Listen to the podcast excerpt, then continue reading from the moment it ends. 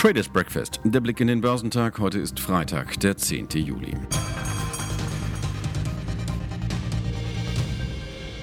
Staatliche Finanzhilfen und Zinsgeschenke der Notenbanken erfreuen zwar viele Unternehmen, sie ersetzen aber keine medizinische Hilfe oder gar einen Impfstoff. Und in der Corona-Krise wird der wohl inzwischen mehr gebraucht als alles andere. Denn allein in den USA wurden gestern mehr als 60.500 neue Infektionsfälle identifiziert.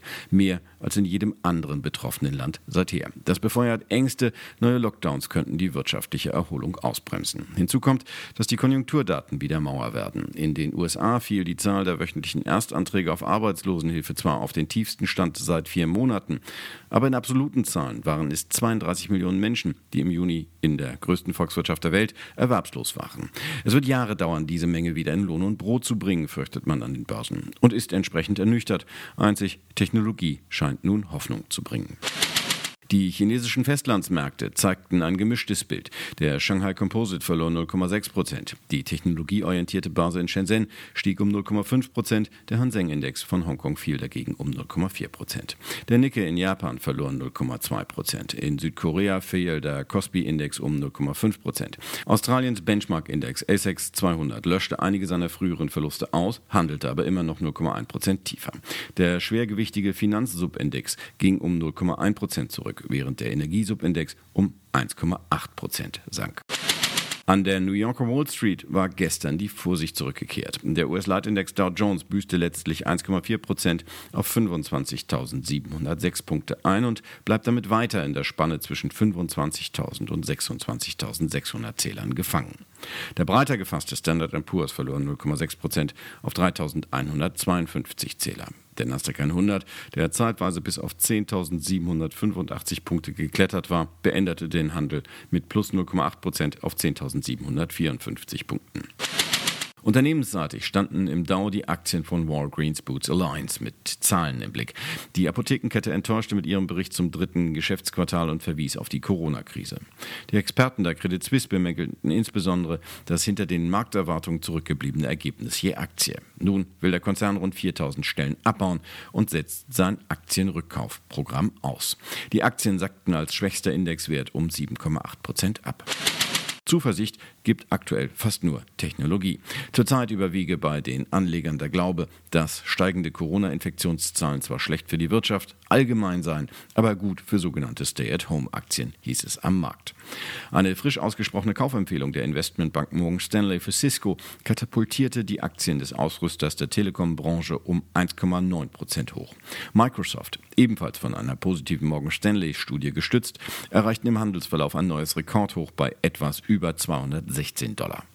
Die Papiere des Softwarekonzerns gaben dann jedoch einen Teil der Gewinne wieder ab und schlossen mit 0,7 Prozent auf etwas über 214 Dollar im Plus. Neue Rekordhöhen erklommen zudem die Anteilsscheine des iPhone-Herstellers Apple, des Online-Handelsgiganten Amazon, des Photoshop-Anbieters Adobe und des Streamingdienstes Netflix.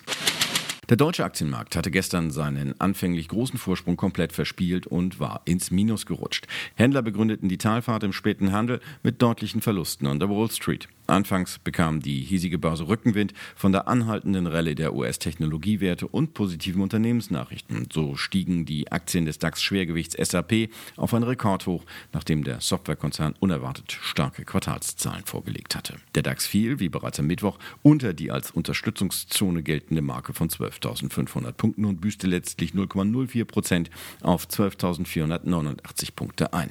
Am frühen Nachmittag hatte der deutsche Leitindex noch über 12.700 Zähler Zähler und damit mehr als 1,7 Prozent im Plus notiert. Der MDAX der mittelgroßen Börsenwerte schloss 0,8 Prozent niedriger bei 26.555 Punkten. Europas größter Softwarehersteller SAP legte in der Corona-Krise ein unerwartet starkes zweites Quartal hin.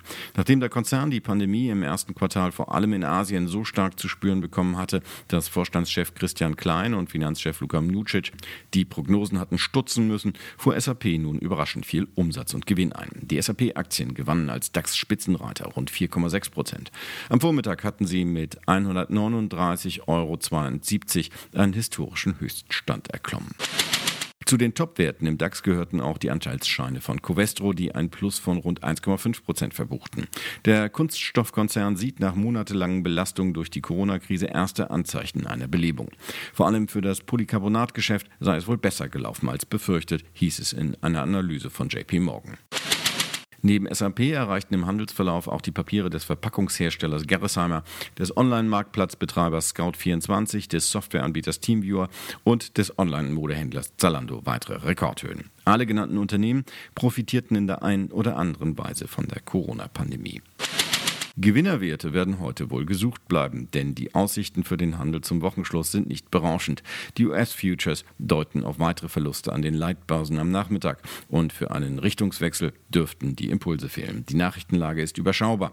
Hierzulande werden Umsatz und Beschäftigung für das Bauhauptgewerbe gemeldet. In den USA stehen lediglich die Erzeugerpreise für Juni an. Unternehmenszahlen gibt es keine bemerkenswerten. Das gibt Raum, mit den vorhandenen, wie gesagt überschaubaren Daten zu spekulieren. Dabei dürfte es den meisten Anlegern Anlegern um Absicherung gehen. Erste Signale vom DAX weisen auf anhaltende Verkaufsstimmung.